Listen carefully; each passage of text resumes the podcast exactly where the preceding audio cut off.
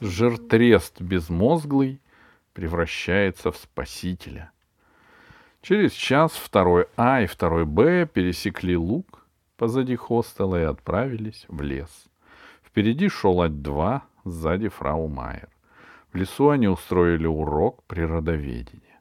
Ать-2 рассказал, что этот лес смешанный, в нем растут хвойные и лиственные деревья, и объяснил разницу между сосновыми и еловыми иголками, а потом между листьями березы и бука. Фрау Майер взяла с собой книгу «Определитель грибов», но в лесу попадались одни только мухоморы, а их все и так уже знали. Франц шел между Габи и Эберхартом. Эберхард все время вздыхал. Ходить в поход голодным — это не для него. Габи тоже вздыхала. Новые турботинки натирали ей ноги. «У меня на каждой пятке уже точно мозоль», — скулила она. Франц заметил. «Твоя мама ведь сказала, что нужно брать ботинки на размер больше». «Но красных ботинок на размер больше не было», — фыркнула Габи. «Только дурацкие коричневые, скучные серые». На обратном пути Франц, Бертхарт и Габи сначала шли позади от два. Но Габи шагала все медленнее, и их начали обгонять другие ребята. Вскоре они оказались последними. Через несколько минут Габи не выдержала и плюхнулась на траву перед большим штабелем бревен. Еще один шаг, и я грохнусь в обморок. От голода? спросила Берхард. От боли, дурак! крикнула Габи и стянула с ног ботинки. На пятках носков были пятна крови. Франц присел на корточки возле Габи и аккуратно снял с нее носки. На каждой пятке красовались натертые мозоли. И не одна, а целых три. Все шесть мозолей лопнули, из них шла кровь. Габи встала, сунула носки в карман, а ботинки Францу в рути и попыталась пойти босиком. Ну-ка, на каждом шагу она громко стонала, но уже и не из-за мозолей, а из-за твердых и острых камешков на дороге. Габи прошла метров двадцать и сдалась, села прямо посредин дороги и начала схлипывать. Ать-два, фрау Майер и другие ребята тем временем отошли уже довольно далеко и остановились, чтобы их подождать. «Догоняйте!» — позвал Ать-два. «Привал будет позже!» — крикнула фрау Майер. «Габи не может идти!» — отозвался Эберхард. Наверное, крикнул он это недостаточно громко, потому что Ать-2 и фрау Майер не тронулись с места. Ать-2 снова закричал «Догоняйте!» «Побегу, скажу им», — сказал Франц и побежал вперед. Через пару минут все были возле Габи. «Боже, какой ужас!» — вскрикнула фрау Майер. «Что же нам с тобой делать?» Одна девочка из второго А сказала. «Дер Свобода может донести Габи на закорках». По лицу А2 было видно, что он совсем не в восторге от этой идеи. Франц чувствовал себя совершенно беспомощным. «Я же ее лучший друг», — подумал он, — «и должен придумать, как ей помочь, а я стою дурак дураком, ничем не лучше других». И тогда Франц спросил Эберхарда, потому что тот почти всегда помогает другу в трудных ситуациях. «Эберхард, можешь, можешь что-нибудь придумать?»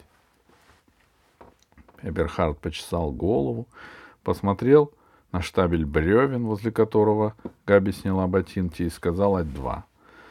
За этими бревнами валяется какой-то старый хлам. Может, там есть тачка? Может, она еще на что-нибудь сгодится? Ать-два и Берхард полезли за штабель. А Франц задрал голову к облакам и взмолился. «Пожалуйста, пожалуйста, пусть тачка сможет ехать». Его мольба была услышана. Эберхард вытащил из-за бревен старую тачку. Ать-два ему помогал. Он прыгал с одной ноги на другую, потирая икры. Вокруг росло много крапивы, а Ать-два ее не заметил. Эберхард подхватил тачку к Габи.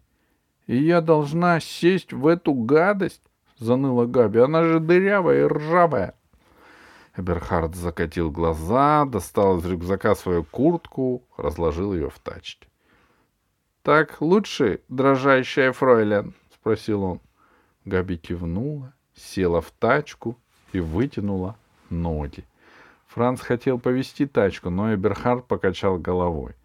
«Оставь», — сказал он, — «это мускульное транспортное средство». Эберхард взялся за ручки тачки и сдвинул ее с места. Дорога шла под уклон, и тачка катилась довольно быстро. Франц и другие ребята скоро стали отставать. Они только-только выходили из леса, а Эберхард был уже у хостела. Когда туда подошли, Габи сидела на скамейке перед домом. Фрау Берг лечила ее пятки, мазала их мазью и забинтовывала. На каждую ногу ушло по два бинта.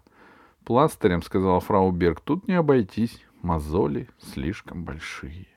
Когда лечение было закончено, стало похоже, будто на ногах у Габи толстые белые носки без пальцев.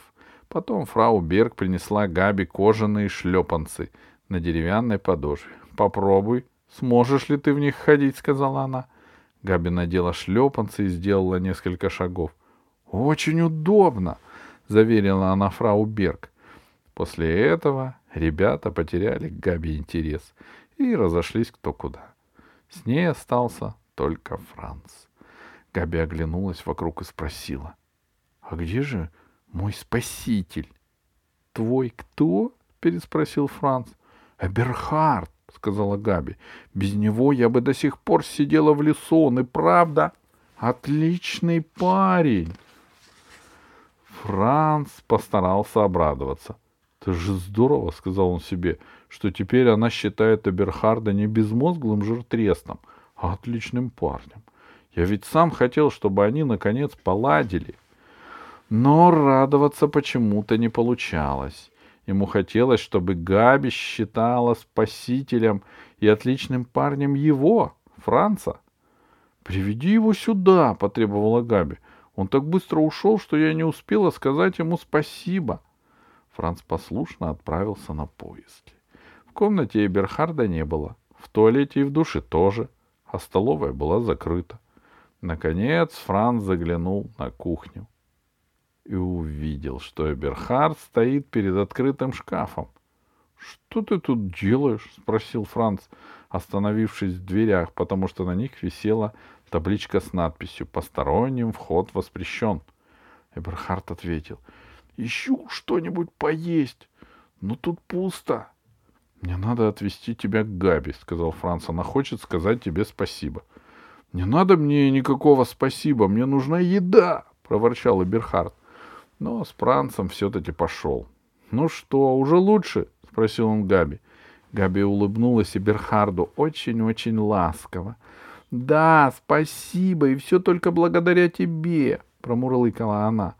Перед Габи, когда она улыбается очень-очень ласково, не может устоять никто.